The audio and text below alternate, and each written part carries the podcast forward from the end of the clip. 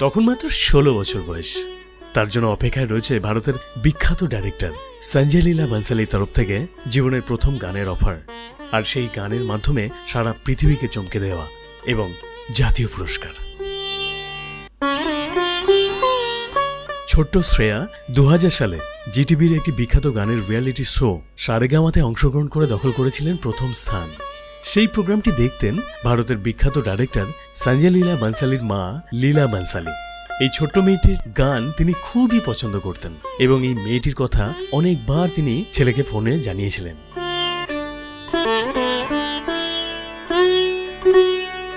এর প্রায় দেড় বছর পর বনসালি যখন তার জীবনের সেরা ছায়াছবিগুলির মধ্যে একটি দেবদাসের জন্য নতুন কণ্ঠ খুঁজছিলেন, তখন ছোট্ট শ্রেয়াকে মনে পড়তেই তিনি স্থির করলেন যে শ্রেয়াই হবে দেবদাসের চরিত্র পারোর কণ্ঠ।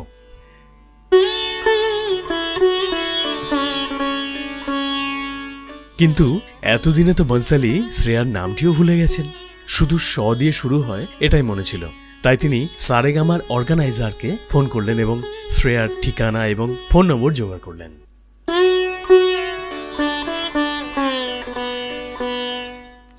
ফোন গেল শ্রেয়ার কাছে এবং শ্রেয়া সরাসরি উপস্থিত হলেন বানসালির স্টুডিওতে।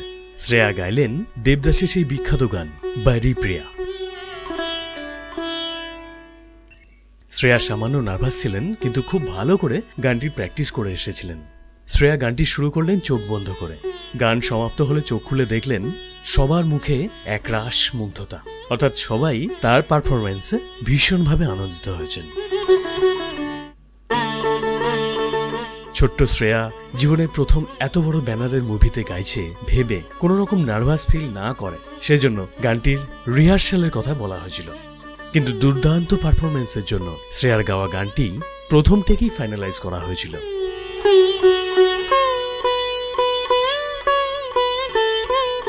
বাইরি প্রিয়া একটি চ্যালেঞ্জিং গান ছিল এবং এর জন্য একটি শক্তিশালী শাস্ত্রীয় সঙ্গীতের ভিত্তি সমৃদ্ধ একজন গায়কের প্রয়োজন ছিল। এদিকে ভারতীয় শাস্ত্রীয় সঙ্গীতে শ্রেয়ার কঠোর প্রশিক্ষণ তাকে ত্রুটিহীন গানটি পারফর্ম করতে সাহায্য করেছিল। খুব প্রাণময় এবং সুরেলা কণ্ঠে গাওয়া গানটি অবিলম্বে শ্রোতাদের হৃদয় কেড়ে নেয়।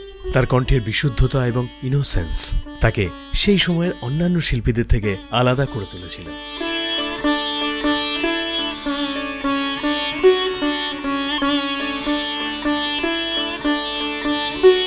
দেবদাস তৈরি হওয়ার সময় শ্রেয়া ঘোষাল সম্পর্কে অনেক মিউজিক ডাইরেক্টর জানতে পেরেছিলেন এবং তার সঙ্গে কাজ করার ইচ্ছাও প্রকাশ করেছিলেন।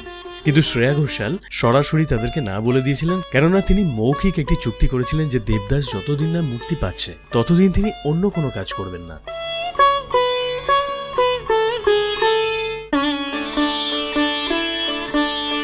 দেবদাস রিলিজ হওয়ার পর শ্রেয়া ঘোষালের নাম বলিউড তথা সারা পৃথিবীর মানুষ জানতে পারলেন।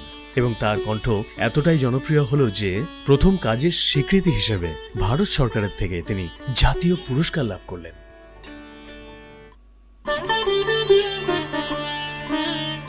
জুহুরি জহর চেনে কথাটি যে সত্যি, এই ঘটনাটি তার প্রমাণ।